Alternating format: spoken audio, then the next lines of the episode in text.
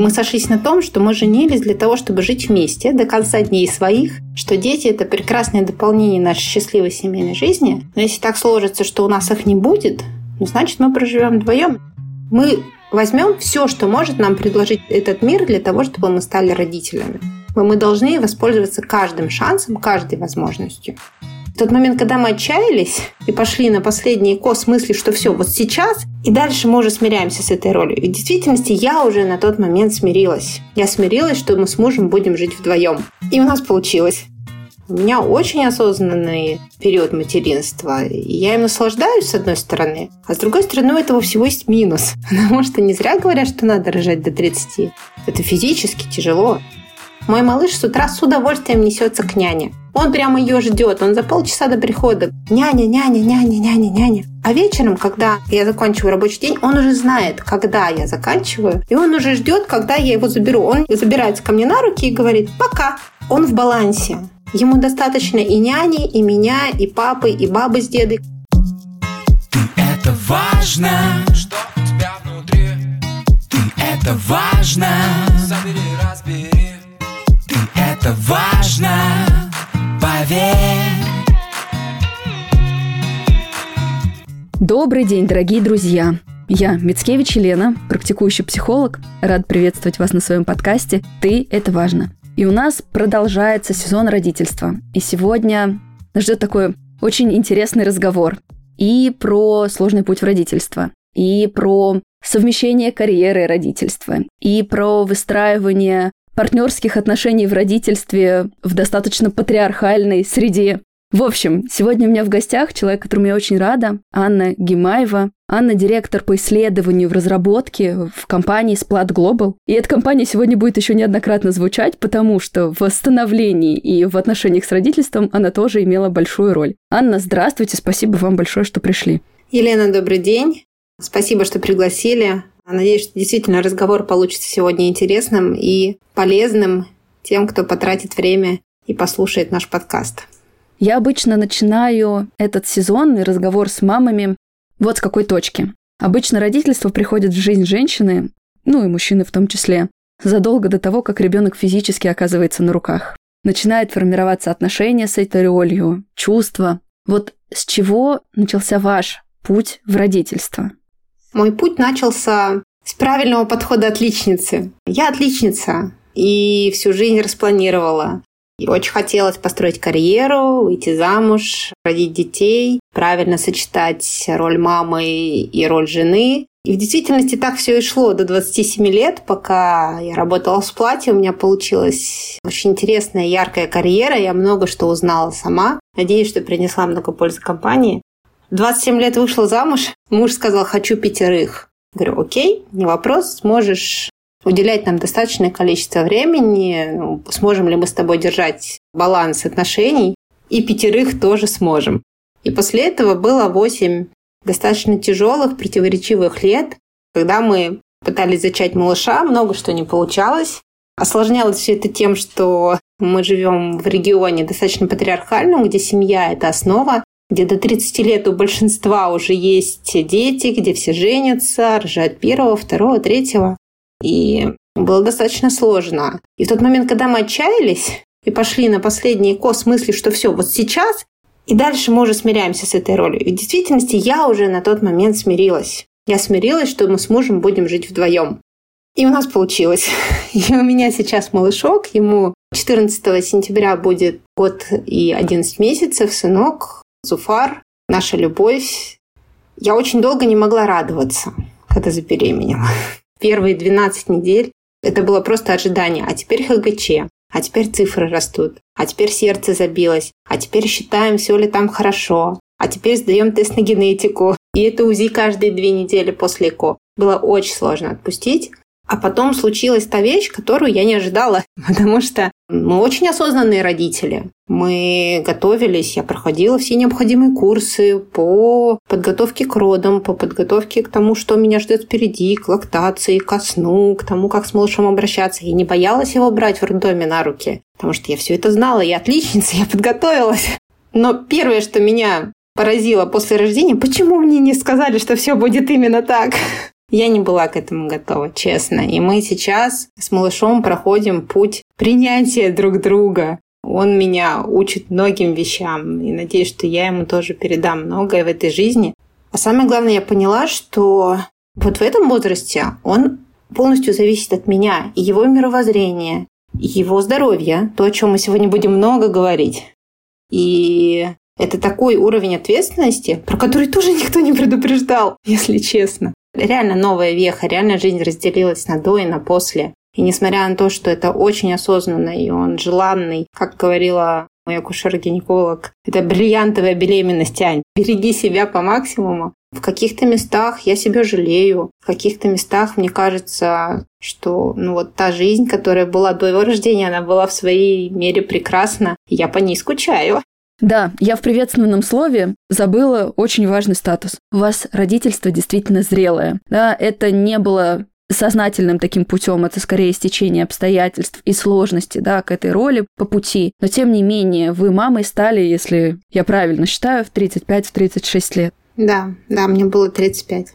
Как вы ощущали свой возраст в этой роли? Потому что вы вначале сказали, да, вы из Башкирии, правильно ведь? Я живу в Уфе, да. Многие женщины вокруг вас уже в этом возрасте стали мамами. Ваш путь действительно был такой тернистый. И многие женщины боятся о том, что а вдруг я не успею, а вдруг действительно там, вот в 35, в 36, это уже поздно, это уже вот как-то не так, чего-то я не додам. Вот как вы из позиции этого зрелого родительства, в котором есть все, да, и радость, и сложные чувства, смотрите вот на такие переживания других женщин?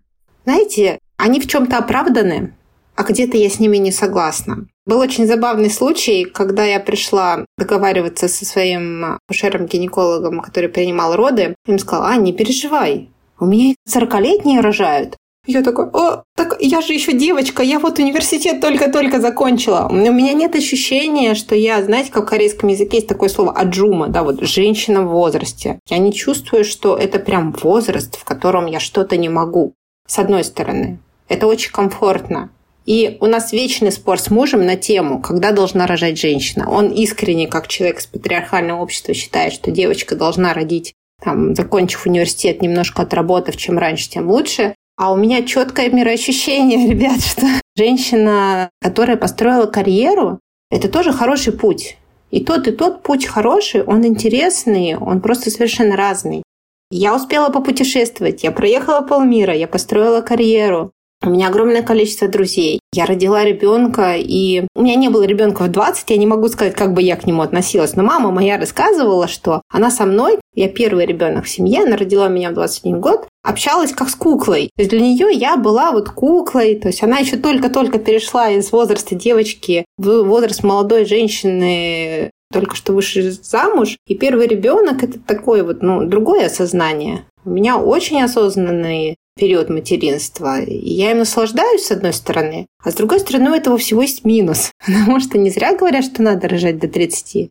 Это физически тяжело. Физически тяжело не спать ночами. Он до сих пор у меня не спит ночами. Я знаю все про сон ребенка.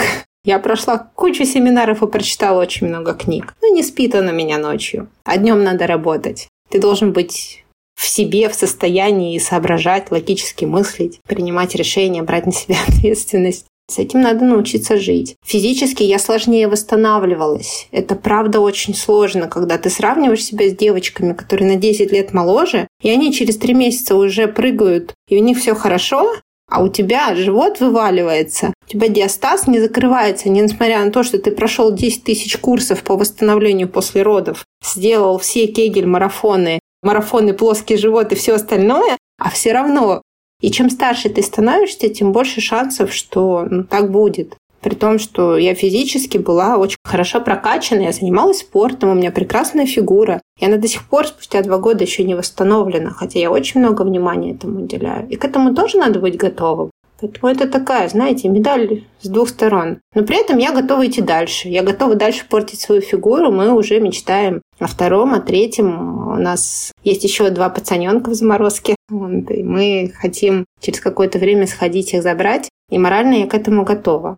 Можем ли мы здесь, я просто за кадром разговаривая с вами знаю эту историю, можем ли мы здесь поделиться, почему был именно путь в ЭКО? Да, конечно. То есть можете ли вы проговорить, почему именно этот способ рождения ребенка подошел вам, потому что, опять же, эта тема остается табуированной. У нас был важный выпуск с репродуктологом и с перинатальным психологом, но до сих пор как будто бы такой сценарий скрывается. Ну вот стала мамой сталой, а вот уже как бы как произошло плодотворение, это как-то остается за кадром. А когда говорят, что это тоже вариант, так тоже можно, да, при этом любимый, дорогой, прекрасный, здоровый ребенок рождается, вот очень хочется слышать реальные голоса.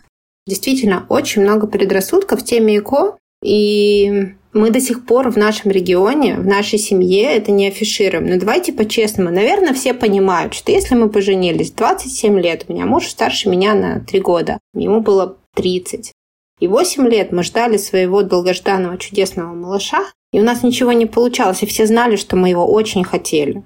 Но, наверное, действительно мы пошли к докторам и решали этот вопрос таким способом до сих пор эта тема закрыта. Вот супруг крайне не любит это упоминать. А я считаю, что об этом надо говорить, что вы можете туда пойти. Вы можете сходить к одному репродуктологу. И если он вам не понравился, сходите к другому. И откройте статьи, почитайте. У меня был карт-бланш. У меня химическое образование, я химик, я закончила химфак МГУ. И я могла позволить себе разобраться, мне бэкграунд позволял во всех публикациях и так далее. Но даже если у вас его нет, этого базового образования, найдите по рекомендациях тем, кому вы будете доверять. Потому что в итоге мы пошли в ЭКО с тем врачом, которому мы доверяли. Когда я перестала читать. То, честно, в последних попытках я перестала читать. Я диссертацию могу написать на тему, почему у нас нет детей. В Уфе в нас никто не поверил. В Уфе нам сказали, ребят, мы вам помочь не можем. У вас несовместимость. Мы, мы с мужем несовместимы. Мы по отдельности можем иметь детей, а вместе нет. И это было очень тяжелое решение, когда после первых попыток ЭКО было не одно, и даже не два, и даже не три. Когда после первых попыток супруг сказал, Ань, я тебя не держу. Если для тебя это настолько важно, то давай думать, что делать дальше. Я хочу с тобой идти до конца дней своих. И мы сошлись на том, что мы женились для того, чтобы жить вместе до конца дней своих, что дети – это прекрасное дополнение нашей счастливой семейной жизни. Но если так сложится, что у нас их не будет, ну, значит, мы проживем вдвоем. Это то, о чем я говорила, когда мы пошли на последнюю попытку. Я уже не верила. Если честно, я съездила на перенос в обед в перерыв на работе. Я съездила быстренько в клинику, она была в Москве, к своему врачу, мне быстренько сделали перенос, я вернулась на работу, потому что у меня в два часа уже следующая встреча начиналась. И вот в таком режиме это все произошло. А супруг очень верил. И он сына обожает. И, наверное, мы пришли через все вот эти чудесные психологические стадии, там, гнев, обида, неприятие. И, девочки, это нормально. Это нормально, когда ты расстраиваешься. Это нормально, когда не получается. Это нормально, когда ты психологически это переживаешь. А еще нормально обратиться за помощью. Потому что после первых ЭКО, когда тебе делают перенос, и не получается, но поймите, пять дней малышек, да, вот он пять дней, вот, вот, вот он эмбриончик, пять дней, там несколько клеточек в оболочке. Православная церковь считает, что там уже душа есть. То есть это твой ребенок. И он не прижился, и у тебя не получилось. И получается, ну, как бы он погиб. Когда у вас менструация идет, и у вас просто эмбриончик получился, там он не прижился, и просто пошла следующая менструация, вы даже не знаете, что он получился. А в стадии ко у вас есть это осознанное восприятие. И это очень сложно. Я реально по полгода выкарабкивалась после первых попыток. Когда ты сначала после гормональной стимуляции приводишь себя в порядок физически, а потом еще психологически. На полгода просто пропадала из жизни и не общалась с людьми. Очень сильно ограничивала круг общения. И в действительности успешная попытка у меня случилась тогда, когда при подготовке я пообщалась перинатальным психологом. У меня был психолог на подготовке к последней попытке. И да, я заходила в эту попытку без особой веры, ну и без особого нервика, с очень каким-то правильным отношением к жизни, к этому процессу, к тому, что нам дано, что нам не дано. А самое главное, с точки зрения химии и биологии, эти дети рождаются здоровыми, девочки. Они абсолютно нормальные. С точки зрения наличия доказательной базы. Никаких проблем со здоровьем, никаких особенных отслеживаний после того, как ты его родила. То есть, ну, я везде честно говорю врачам, что у меня малыш получился в результате ЭКО. Никто специально за нами не следит. У меня прекрасные врачи, педиатры, которые работают с принципами доказательной медицины, и ни один из них не задал вопрос, ай-яй-яй, вот здесь повышенный риск, надо зачем-то следить отдельно. Поэтому этого не надо бояться. На это надо идти, просто морально готовиться, что это непросто, и что не факт, что с первого раза получится.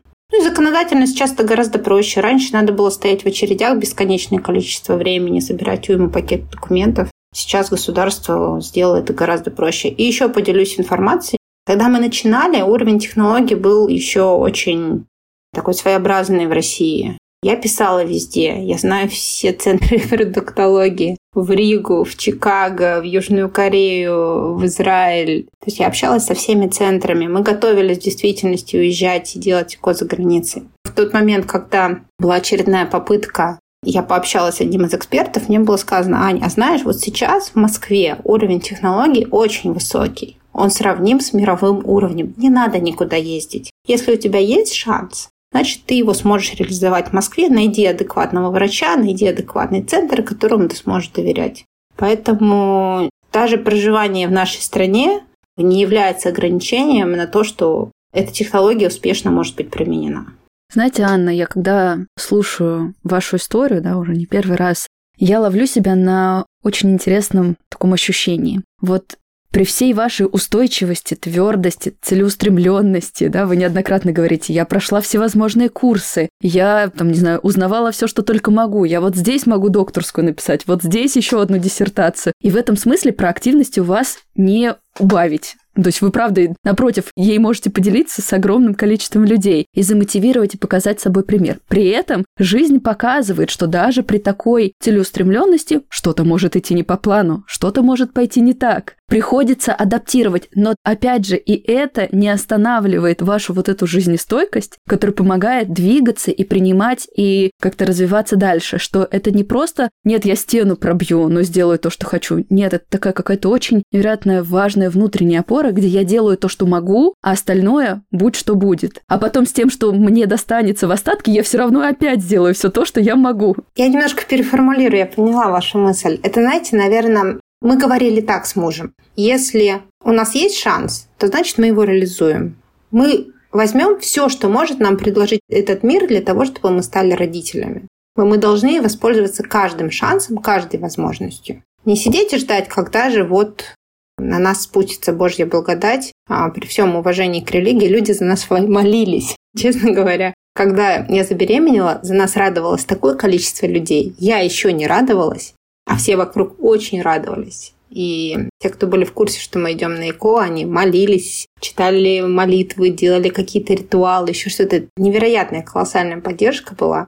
Но воспользоваться своим шансом, красивое слово про активность, наверное, да, оно применимо, по максимуму взять то, что есть на сегодня, это в силах каждого человека. Это не завязано ни на финансовую успешность. У нас не было денег, когда мы шли на там, вторую, третью попытку. У меня было 50 рублей в кармане, и я думала, я на маршрутке поеду или хлеб куплю. Вот, были вот такие этапы. Но мы все равно были в процессе. Так тоже может быть. Возвращаясь к первому вопросу, с которого я начала, как вообще тема родительства появилась в вашей жизни? Ведь она появилась не только с личными рассуждениями о собственном пути. Это еще очень сильно коррелировало с вашей карьерой, об утрате которой вы тоже мимоходом говорили, но мне бы хотелось к этому вернуться, потому что для многих мам потеря собственной идентичности – это очень болезненный процесс. А у вас здесь такое смешение. С одной стороны, вы занимались разработкой продуктов, которые ориентированы на мам, на детей, да, и вроде бы это настолько ваш контекст, а с другой стороны, одно дело быть в этом лично, а другое дело оставаться профессионалом, да, и включаться и продолжать развиваться в этой отрасли. Вот как эти две части дружили и дополняли и обогащали друг друга, а где, может быть, мешали. Смотрите, ну, во-первых, компания сама по себе очень сильно перевернула мое представление о том, как женщина может быть реализована в работе одновременно в семье. А я пришла в компанию «Сплат» сразу после университета. Я закончила университет, получила в июне диплом, 1 июля вышла на работу. И когда мы первый раз собеседовались с собственницей, с Аленой Белоус, она была беременна, глубоко беременна Меланией. Когда я вышла на работу, она ее родила, и несколько месяцев, там буквально совсем короткий период, Алена не была с нами в работе, потом очень активно обратно вернулась. И у меня на глазах было представление того, как это может быть. Семейная компания. Компанию руководят Евгений Демин, SEO компании, его супруга Алена Белоус. а сейчас это еще несколько, скажем так, разделяющих ценности людей. Но прежде всего сердце компании – это Алена с Евгением. И как их семья росла у меня на глазах, когда у них родилась сначала Мелания, потом Агафья, я видела, что Алена совмещает работу и заботу о семье. Я поняла, что так можно. Так действительно можно, и ребенок от этого не теряет. И когда я сама забеременела, я за месяц до этого получила должность.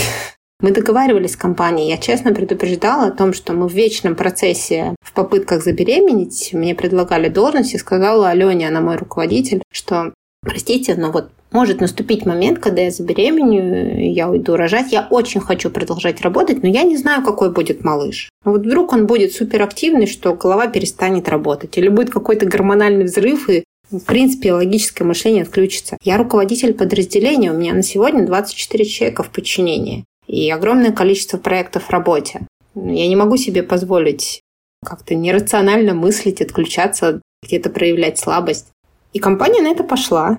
И Алена ходила и молилась за меня к Матронушке в тот момент, когда я шла на перенос. Понимаете, парадокс, да? Вот я тогда не очень верила в успех, а люди вокруг верили.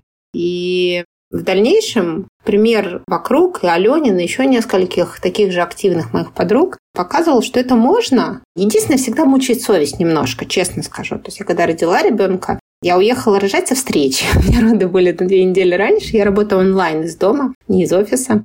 Отошли воды, и я поняла, что ну вот у меня тут технический директор сидит на встрече, как-то неудобно перед ним говорить ему, что у меня тут роды начинаются. Я допровела встречу, позвонила мужу. Как правильная девочка посчитала по времени, сколько у меня есть времени на то, чтобы дома собраться, покушать, помыться, выезжать в роддом, позвонила врачу. И уже вечером, я в 5 утра родила Зуфара, Вечером в 11 у меня был звонок с Нью-Йорком, потому что я об этой встрече договаривалась, и об этом звонке договаривалась задолго до. Это лучший генный инженер мира из Нью-Йоркского университета. Я не могла себе позволить отложить этот звонок. Я единственное извинялась перед ним, потому что я сидела в больничном халате, вот в этом страшненьком из э, роддома. Евгений, простите, но вот у меня тут обстоятельства, но давайте поговорим о теме нашей встречи. Кстати, голова очень хорошо соображала в тот момент. Вернулась на работу через месяц. Через два месяца у Зуфара появилась няня, и с тех пор я работаю полдня из дома. Это реально. И более того, мне это нужно.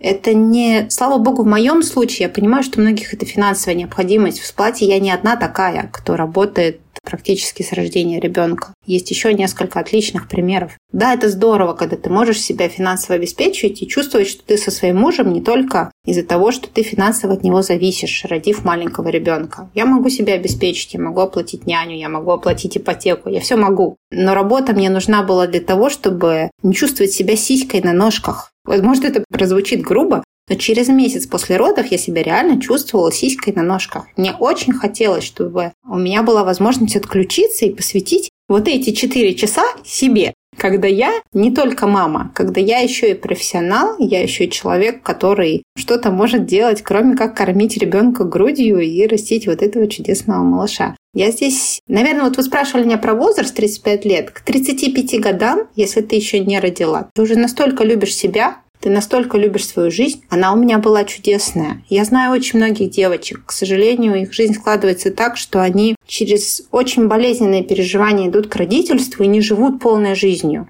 У меня была полная жизнь. У меня было все хорошо к тому моменту, когда я забеременела. И я не могу находиться со своим ребенком 24 на 7. Ну правда, но мне сложно. Я начинаю депрессировать, меня бесит этот день сурка. я по-честному это скажу, это вот так и есть. И те, кто пытается мне сказать, что а все через это проходят, а я не хочу. И сейчас малышу два года, и я готова дальше работать. У меня только увеличивается объем работы, обязанностей. Если бы мы не планировали вторую беременность, я бы уже готовилась выходить на полный рабочий день. И малыш мой при этом я не могу сказать, что страдает. Я знаю, что мне скажут в ответ там многие кардинальные осуждающие личности, таких достаточно много, что ты лишаешь, мне так недавно сказали, ты лишаешь родительского материнского тепла своего ребенка. Знаете, меня не тронуло, потому что я слежу за этим. Мой малыш с утра с удовольствием несется к няне. Он прямо ее ждет, он за полчаса до прихода. Няня, няня, няня, няня, няня. А вечером, когда я заканчиваю рабочий день, он уже знает, когда я заканчиваю, и он уже ждет, когда я его заберу. Он забирается ко мне на руки и говорит «пока». Он в балансе. Ему достаточно и няни, и меня, и папы, и бабы с дедой, которые тут в гости приезжали. Я слежу за этим. Я считаю, что, наверное, это в моем случае самый правильный подход. Когда я прихожу к нему, я соскучилась. Я его хочу обнять, я его хочу зацеловать. Я не бешусь, он меня не раздражает. Давайте по-честному. Ну вот иногда после выходных вот мне хочется спрятаться, как вот нашему коту под диван, чтобы хвост только торчал. Он очень активный. А на работу приходишь, меняешь свою роль и отдыхаешь душой. Я думаю, что сейчас огромное количество вам в этой точке внутренне говорят вам спасибо за то, что легализуете вот это вот право сказать, что я не могу быть со своим ребенком 24 на 7, и я при этом достаточно хорошая мама. И тут же, правда, заключается парадокс. Для того, чтобы быть хорошей мамой и давать то самое материнское тепло, это же избыток, это ресурс, это больше, чем просто функциональная забота, чтобы он был сухой, сытый, накормленный, да, и как-то цел. Это про эмоциональную близость. А для того, чтобы продуцировать и иметь эту энергию, нужно, чтобы было какое-то пространство, где ее можно генерировать. И нам для наполненности недостаточно только одной роли. Нам нужно и, и, и, и. И ребенку точно так же нужно многообразие. И, возможно, где-то по маме поскучать и видеть в ней ценность и значимость, да, и иметь разное смещение ролей, ощущение границ. Поэтому здорово, что вы сейчас настолько открыто это говорите. Правда, я вижу по огромному количеству своих клиентов или просто знакомых женщин, которые испытывают ровно те же чувства, но боятся это вслух сказать, потому что как? Это что получается? Своего ребенка не люблю? Это что получается? Я какая-то плохая мама? А здесь вы настолько смело и даже с удовольствием это произносите, что, да, я слежу, мне хорошо, и меня не трогают такие слова что это служит большой поддержкой. Заодно я сразу предупрежу, чтобы не было ощущения, что я тут так легко к этому пришла. Честно, первые месяцы было сложно. Было ощущение, ну я же должна быть с ним, я же должна, не знаю, купить вот эту развивашку, я же должна там, обеспечить его вот здесь. Он полностью от меня зависит, его психологическое развитие, его здоровье и все остальное. И вот это вот то, что я отключаюсь на работу, могу себе позволить, это эгоизм. Честно, я через это прошла и, наверное, до сих пор еще до конца не отпустила. Бывают ситуации, когда там, задерживаешься. Вот сегодня я задерживаюсь на работе. Сегодня я работаю больше, чем 4 часа, а он проводит время с няней. И когда таких дней становится много, совесть, она возвращается. То есть это тоже нормально. Ну вот здесь вот надо сказать, что если бы не было этого момента, мы бы с вами не встретились. И поэтому я очень благодарна, что вы выделили при работе, при таком молодом материнстве время, и мы с вами смогли пересечься графиками и сделать этот подкаст, который будет поддержку огромному числу женщин. Хорошо, мы с вами часть того, как ваше профессиональное развитие обогащает ваше родительство. Затронули, да, вы проговорили то, что да, это помогает к ребенку возвращаться с радостью, ресурсом и еще сохранять себя и так далее. А как родительство обогатило вашу профессиональную идентичность? Как имение собственного ребенка обогатило вас как профессионала? Я знаю, что это тоже есть. О, это тоже есть. И с одной стороны, я смотрю на компанию, учусь у компании, потому что компания прекраснейшая философия и ценности. И именно благодаря этому, наверное, я могу работать и себе позволить более какой-то гибкий график и так далее. А с другой стороны, я же отличница. И я всегда считала, что я все делаю по максимуму, что если я разрабатываю зубную пасту, я все про нее знаю. Я знаю все до процентов ввода, какие активы, какие компоненты. И мне очень комфортно в этой роли, потому что компания в действительности про настоящее, про то, чтобы продукт действительно работал. А то, с чего компания Сплат начинала, это средства гигиены полости рта, как мы это по-английски коротко называем, oral care. Если не работает, больше не купит. если не чистит и не освежает, если не дает э, тех эффектов, которые потребитель ждет, то ну, человек пойдет купит какую-то другую пасту, там, другой ополаскиватель, другую щетку. Поэтому мы разрабатываем по-настоящему. Я считала, что я сделала идеальные детские продукты в тот период, когда я не была еще мамой. А потом, когда я забеременела, ко мне пришло сознание, что вот эта чудесная фраза, которая набила всем оскомину, что вот станешь там мамой и поймешь. Мне всегда казалось таким архаизмом. Честно, это работает, к сожалению, именно так. Начиная с беременности. Когда ты беременеешь, ты понимаешь, что кровоточат десны, повышается чувствительность зубов, что эмаль реально начинает разрушаться. У меня, у директора по исследованиям и разработкам, который всю жизнь разрабатывал зубную пасту, я подбирала среди своих продуктов то, что мне действительно подходило, то, что мне действительно нравилось, и то, что мне помогало. И ну, всю беременность я пользовалась. У нас есть серия, называется «Иннова», с очень высоким содержанием минерализующих компонентов. Очень классный комплекс для десен там собран. Я на этом продукте просидела всю беременность и пришла к тому, что через месяц ходила к стоматологу. После родов у меня было все с зубами хорошо. Просто у этого было продолжение, когда я кормила своего ребенка год и десять. К сожалению, так сложилось, что есть какие-то моменты, на которые зубная паста не влияет. Мне пришлось выдернуть четыре зуба. Ну, и так тоже бывает. Сейчас вот в процессе постановки имплантов. И такая же история еще была и с детскими продуктами. Я четко знала, что нужно четко знала, что должно быть у ребенка. У нас было мероприятие корпоративное с компанией. Фару было там, чуть меньше года, и показывали как раз видео, как мы в 10 месяцев чистим первый зуб. Первый зуб вылез поздно, в 10 месяцев. Я чистила своей разработкой.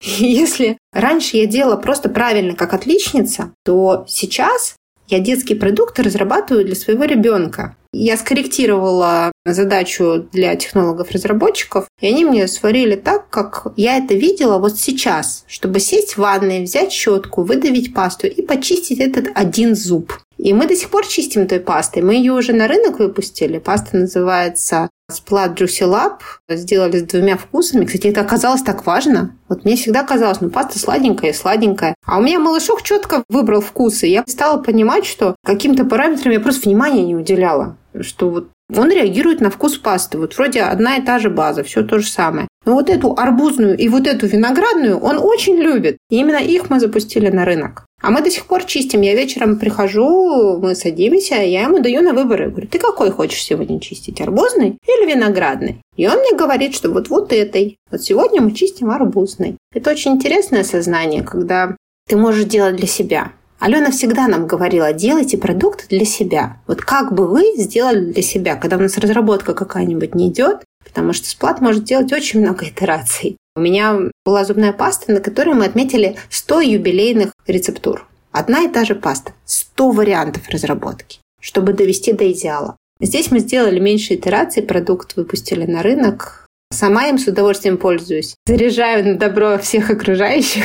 У меня няня тоже так же, как и я, ждала, когда же ее можно будет заказать на Озоне. Это очень здорово, когда твою работу можно применять в жизни, когда настолько по-честному, настолько получаешь удовольствие, что нет никаких сомнений в этичности, в, в своем профессионализме, когда ты наблюдаешь за своим ростом. А еще переосознание продуктов происходит, если честно. Мы делали гель для душа, он тоже сейчас уже на рынке, гель для душа Биомио, без запаха. Мне всегда казалось, ну зачем нужен гель для душа без запаха? Все маркетинговые опросы показывают, запах – ключевое свойство геля для душа. Если хорошо пахнет, то купят. И мы всегда добивались каких-то крутых ароматов. А здесь я начала кормить и поняла, что ребенок грудь не берет, когда ты помыл грудь каким-нибудь гелем для душа с цветочным ароматом, с манговым ароматом, но не берет он грудь. И всю беременность я мылась гелем для душа своей разработки. Это тоже сначала были именно разработки, потом он уже вышел на рынок. Мне технологи-разработчики в случае с пастой, в случае с гелем для душа отправляли все имеющиеся образцы в запасе, потому что я их умоляла, сварите мне, пожалуйста, передайте мне, пожалуйста, чтобы я могла комфортно этим пользоваться. На рынке я не могла найти такой продукт. Поэтому я счастливый человек. Я люблю свою работу, и я делаю то, что мне по душе, где я честна. И это здорово. У нас вся компания так работает. Анна, вы уже, с одной стороны, дали ответ, что часть товаров можно найти на Озон, но если вдруг наши слушатели не смогут этого сделать, мы можем ссылку оставить в описании, потому что вы, правда, очень вкусно рассказываете об этом.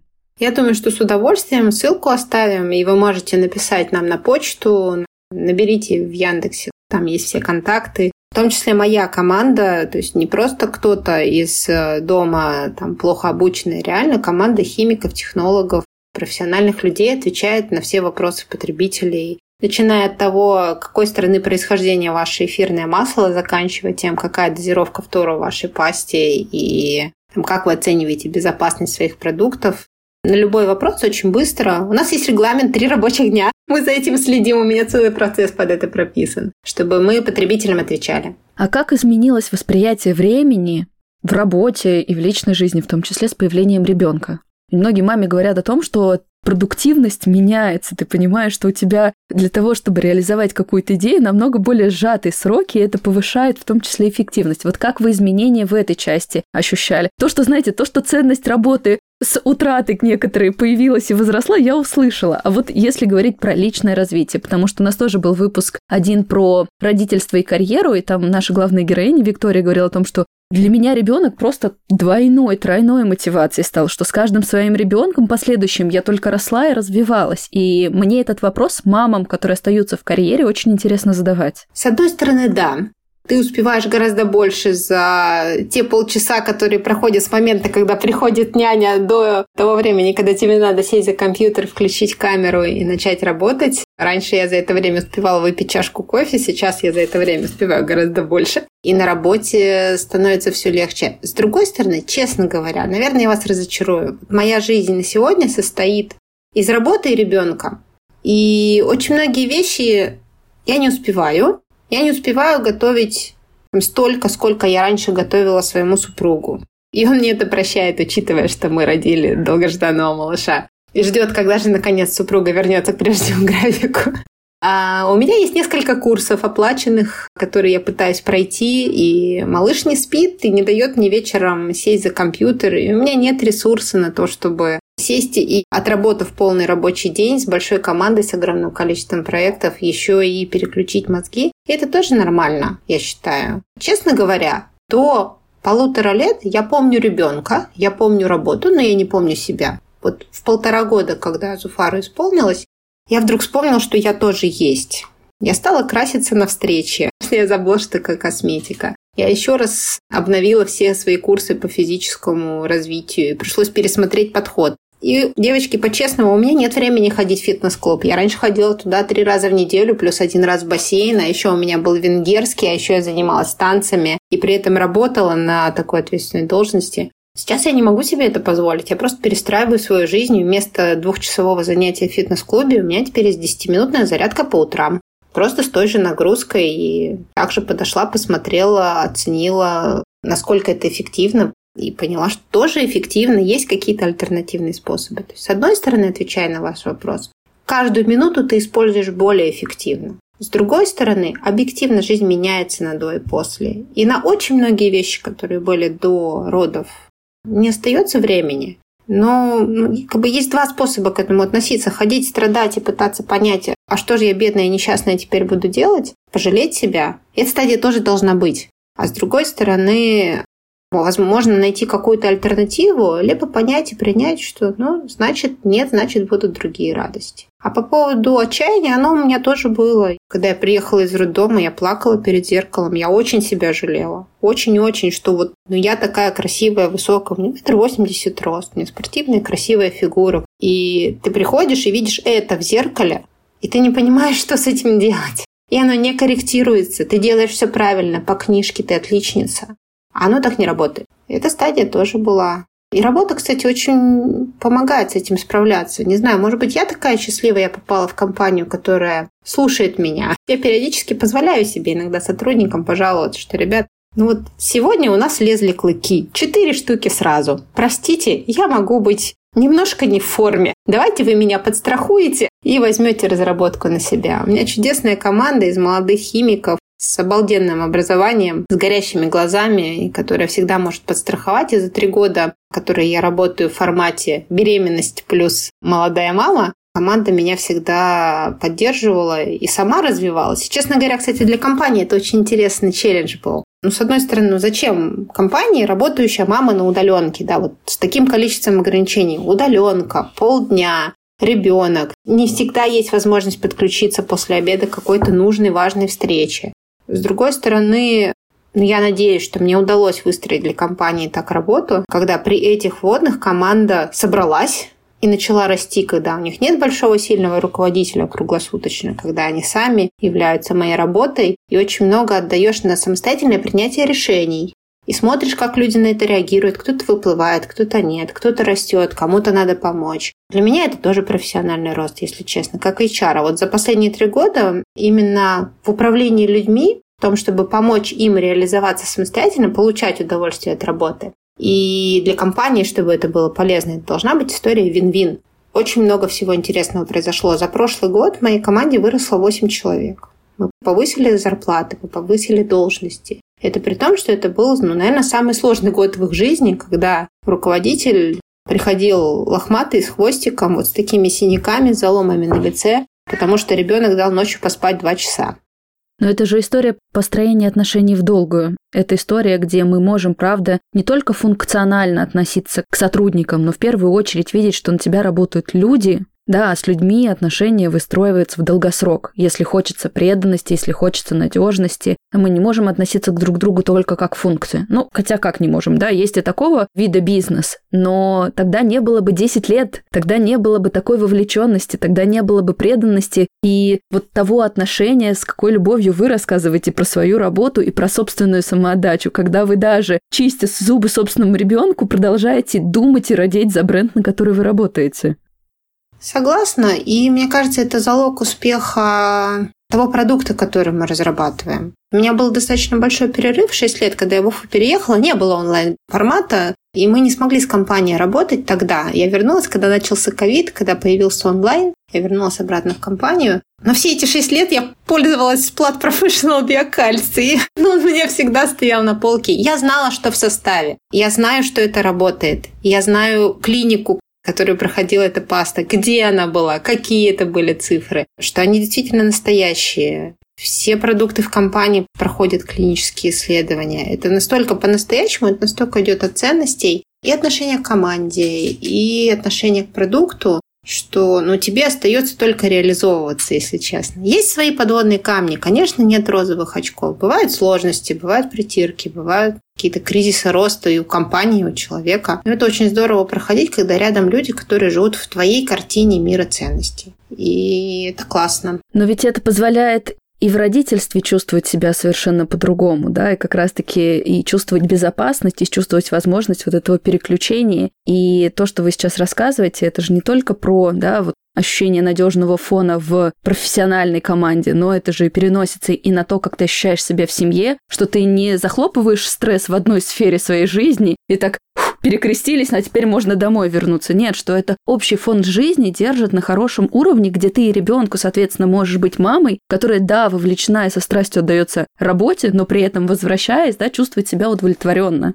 Да, и когда ты с ответственностью относишься к своей работе, ну, когда вокруг такая сильная команда, ты не можешь дать слабину и сказать, ну, вот здесь я вот, ну, как бы буду послабее. У меня вот здесь вот за компьютером висит волшебный листочек. У меня одна из фраз, которая здесь написана, к которым я обращаюсь, если мне сложно в течение рабочего дня, трудись усердно. То есть я не могу позволить себе дать слабину, я должна быть честная во всем.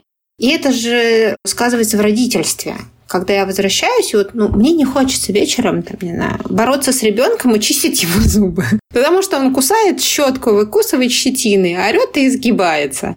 Можно же отправить его просто так спать. Ну зачем вот это все делать? Но я ответственна за его здоровье. И это общая картинка мира, которая у меня идет и на работе, и дома. И это какие-то такие простые базовые вещи, что ты во всем должен быть честен с собой, своим ребенком, и он это чувствует что ты честен с ним, что ну, вот так надо, так складывается жизнь. Это моя картинка мира и мои ценности. И у тебя будут такие же, ну просто потому что я твоя мама. Как бы, если я ответственна за твое здоровье, я привью тебе полезные привычки. Про привычки поделюсь тоже с девочками, со слушателями. Тем, что есть какие-то очень простые штуки, которые, ну, может быть, недоступны в информационном поле общем, но я рекомендую очень внимательно к ним относиться относиться прежде всего к здоровью своего ребенка. Я занимаюсь зубной пастой, у меня профдеформация.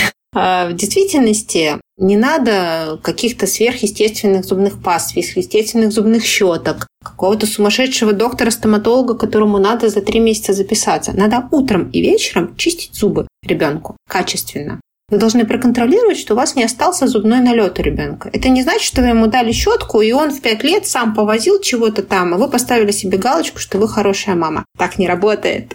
Вы отвечаете за здоровье, вы отвечаете за то, чтобы у детеныша все было хорошо, а заболевания полости рта профилактируются очень легко. Чистите зубы, правильно питайтесь. Не всегда получается правильно питаться, если честно. У меня ребенок живет в нашей семье не как центр вселенной, а как один из членов семьи. Я люблю сладенькое. Профессионально сластена, много что знаю. Естественно, он видит это на столе. Естественно, он это пробует. Но моя ответственность перед ним, перед его здоровьем, научить его с этим жить. То есть, если ты съел что-то неправильное, и как так бывает, ты пойдешь в ванну и либо почистишь зубы, либо прополощешь рот. Но у меня есть преференции. Я работаю в Сплат. У нас есть чудесный детский продукт. Он называется Сплат Пенка. Пенный ополаскиватель. Им можно прополоскать после еды в течение двух часов, и у вас не будет формироваться зубной налет, будет защищена полость от кариеса. Малыш знает. Сейчас мы уже идем сразу в ванну, год и 10 он научился сплевывать. Мы начали этим пользоваться этим продуктом. Очень смешно. Он совсем недавно познакомился с шоколадными конфетами. Я оттягивала этот момент,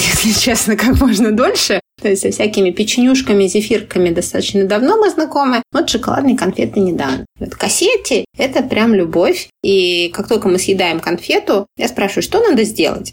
Он берет стульчик, мы идем в ванну, ставит стульчик, показывает мне на пенку. Я брызгаю ее два раза, он ее споласкивает. Все это ритуал, которому легко можно приучить ребенка. И мы за это ответственны. За то, чтобы два раза в день почистить зубки. Следить за тем, чтобы во рту не оставался шоколад, карамель, еще что-то, что приводит к. Ну, представьте, сейчас малышам трехлетним лечат кариес, когда он множественный, под общим наркозом. Я была в культурном шоке.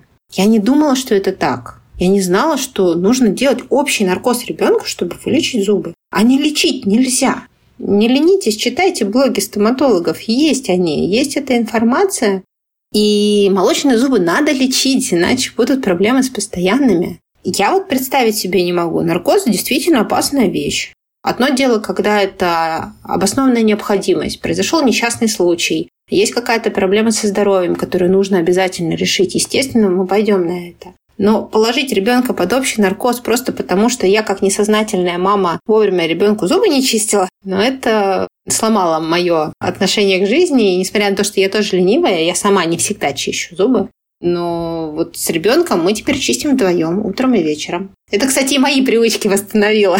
То есть во время беременности было очень сложно, я пыталась, я чистила, но иногда было совсем сложно. До того момента, как у него зубы вылезли, я могла пропустить либо вечернюю, либо утреннюю чистку. А сейчас мы садимся, он мне зубы чистит, он мне выдавливает пасту на щетку. И мы чистим зубки. Я чищу зубки, он чистит зубки. Я говорю, давай проверим, какие они гладкие. Поводи пальчиком по зубам. Мы проверяем, что нет зубного налета, зубы скрипят.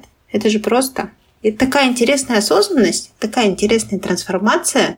И опять же, это вот тот уровень ответственности за здоровье своего ребенка. Я рассказываю про то, с чем я знакома. Я разрабатываю зубную пасту, я с этим живу. Очень похожими вещами я сталкиваюсь в других аспектах здоровья своего ребенка, но уже не как профессионал, а как мама. И практически совсем можно разобраться.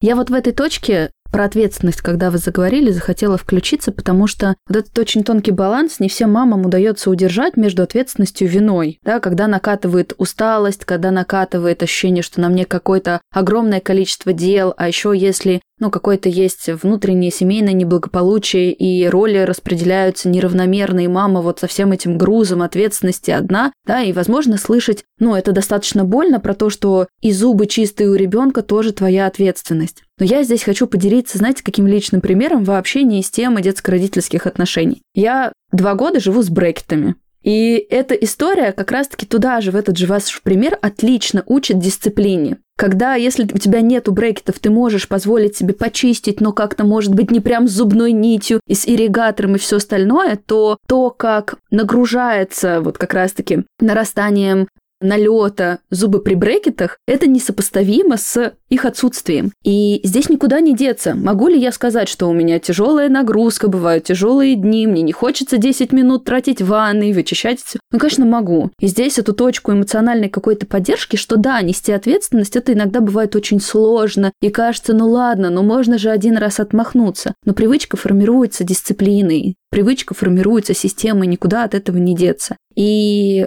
когда я поняла, что, в общем и целом, да, как бы сложно не было, я, конечно, могу этого не делать, но потом вот такая будет расплата, там, не знаю, дороговизное лечение, потери каких-то зубов, не знаю, более частыми профессиональными чистками, от которых у меня очень сильно страдают десна, потому что у меня высокая чувствительность. Это очень отрезвляет.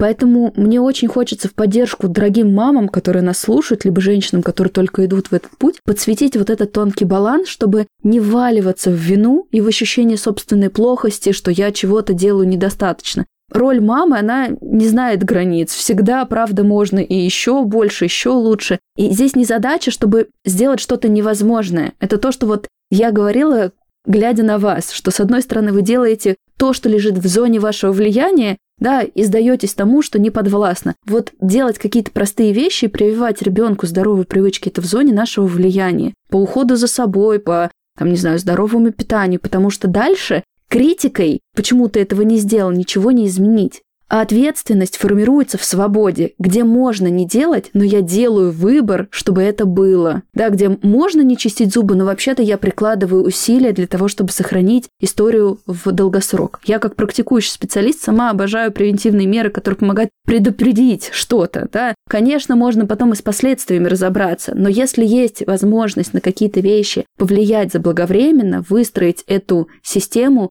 Здорово бы это делать. Говорю еще как человек, для которого тема зубов вообще очень сильно триггерная. 90-е, городские поликлиники, варвары, медсестры, которые рвали на живую. И вот, ну правда, не хочется ни психологической, ни физической нагрузки на собственного ребенка. Хочется, чтобы у него чуть-чуть другой путь формировался. А этот путь формируется, когда мы переосмысляем свою жизненную историю и формируем новые поведенческие навыки. Да, и здесь я согласна еще с тем, что Хорошо работает история, когда ты пытаешься переложить свой опыт на своего ребенка. То есть есть же позитивные модели, когда ты говоришь, я умею, я хочу этому научить. А есть негативный какой-то опыт, когда ты понимаешь, что я через это прошла, своему ребенку никогда в жизни не пожелаю. Мы ходим с фаром к стоматологу раз в три месяца. И мы приходим, там мультики, там красивый кабинет, там тетя в халате в мишку. Ему дарят игрушку после этого похода. Мы туда приходим просто посидеть в кресле чтобы привыкнуть к этому и понимать, что это не страшно. И я вспоминаю свой детский опыт, когда мне в пять лет без какого-либо обезболивания лечили зубы, держала медсестра. Буквально вчера с коллегой вспоминали, что я лично очень боюсь стоматологов. И очень многие взрослые люди боятся. И очень не хотелось бы, чтобы мой ребенок так боялся. И когда вот это вспоминаешь, это становится в том числе мотиватором для того, чтобы сформировать тот минимальный набор каких-то очень важных в жизни вещей, которые ну, надо себя где-то пересилить, сформировать себе привычку, что ты чистишь ребенку зубы, что ты следишь за этим. Это новая привычка у тебя в жизни. Ты никогда ни за кого не отвечал в такой степени. Да, чувство вины сложная штука. Но я же говорю, помню работу и помню ребенка. То есть ну, какой-то минимальный базовый набор того, что важно для тебя, чтобы ты оставалась в трезвом уме, здравой памяти и чувствовал себя человеком. Какая-то ну, экологичность по отношению к себе, да? И по отношению к твоему ребенку, какие вещи важны. У каждой мамы свой список, свой набор. Ну, наверное, важно не перегнуть палку, но здесь очень сложно дать какой-то универсальный рецепт. Но для меня гигиена полости рта – это та базовая привычка, которая должна быть сто процентов. И очень здорово, что наши малыши и нас меняют к лучшему. Я вот хожу к этим стоматологам. После этого на имплантацию шла уже с более спокойным сердцем. Когда было уже не так страшно, когда я пришла в кресло, закрыла глаза, представила этот чудесный детский кабинет с мишками, с телевизором, как-то выдохнула, стало спокойнее. Анна, вы вначале говорили, причем вы так в двух интересных формулировках это озвучивали, да, малыш меня учит, и я у него учусь. И все было про самообучение. Есть ли еще какие-то вещи, которым именно вы научились от этой роли? Именно вы научились именно от своего сына? Малышочек, малышочек, мне кажется, каждую секунду учусь, если честно. Учусь относиться к людям. У нас очень много зашоренности в моем понимании. Может быть, я не права, я не психолог. У меня нет такого образования. Когда мы прогоняем через какие-то штампы и говорим, что ну вот вот этот человек такой, этот секой, у него такой набор критериев, у него такой. А мой малышок посмотрел на улице на дядю, и вот этого дядю он вот вообще к себе ни на шаг не подпустит, а этого возьмет за руку и пойдет с ним. Это же на каком-то интуитивном уровне, это значит, что он считал какие-то невербальные сигналы, если я правильно понимаю, и трактую его поведение, и научился доверять. Вот мне кажется, здесь он меня научил доверять себе, когда я очень часто сейчас смотрю на человека и оцениваю не по набору взрослых критериев, а на уровне первоначального восприятия, интуиции. Интуиция же это насмотренность, это вот эти невербальные сигналы. Вот это очень интересно. Мне очень нравится его поведение. Товарищ у меня очень общительный и активный. И я этому у него учусь, да. А еще учусь, честно говоря, заниматься тем, что мне нравится. Это, наверное, второй важный пункт. В этом возрасте должен складывать пирамидку. В этом возрасте должен кубик на кубик, там столько-то слов, должен столько-то... Никому ничего не должен. Хочет заниматься машинками, вот он ну, катает эту машинку по полу. Да, я ему периодически предлагаю какие-то пирамидки, развивашки. У нас полный комплект этих монте игрушек дома. Я же правильная мама, я же отличница. И первое время я искренне пыталась к нему приставать с этим всем очень активно и очень часто, там, пытаясь ставить галочки в своей жизни, что так должно быть, да, это норма социального общества. А у него в определенный момент раз и включилось. И вот он этой игрушкой, которую мы год назад купили, он год ей не играл, а сейчас начал играть. Вот именно сейчас он начал это складывать. Тоже подошло время, потому что ему стало интересно. И я поняла, что, наверное, это правильно. Не надо делать то, что ждет от тебя общество. Не надо тратить свою жизнь на какие-то вещи, которые для тебя лично в текущий момент никакой ценности не представляют.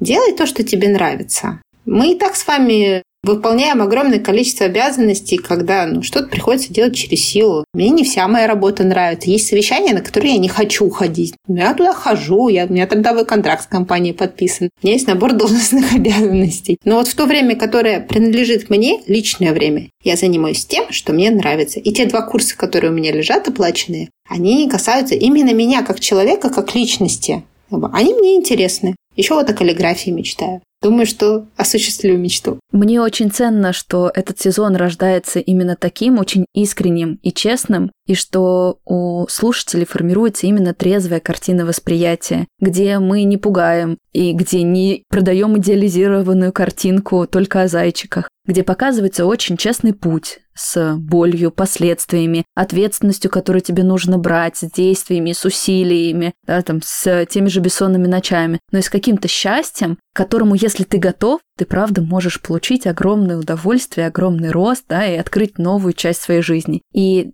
я невероятно счастливой себя чувствую, когда слышу такие ясные разговоры, такое ясное восприятие, и когда люди очень целостно ощущают себя в этом процессе. Спасибо вам большое, Анна, за этот разговор.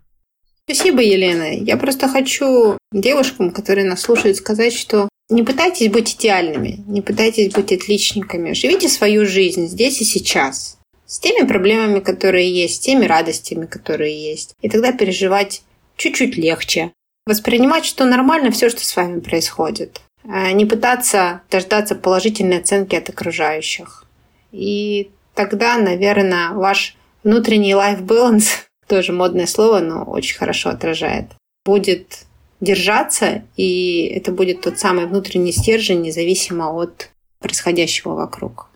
Знаете, после ваших этих слов они очень трепетные, они очень правильные, они как-то мне очень сердце попадают, но я внутри улыбаюсь. Человек, который в течение часа говорил, это потому что я отличница, я же отличница, я хорошая девочка, говорил, что нет, не будьте, пожалуйста, отличниками. Как это в вас уживается? Знаете, такой вопрос напоследок. Ведь как между этим балансировать?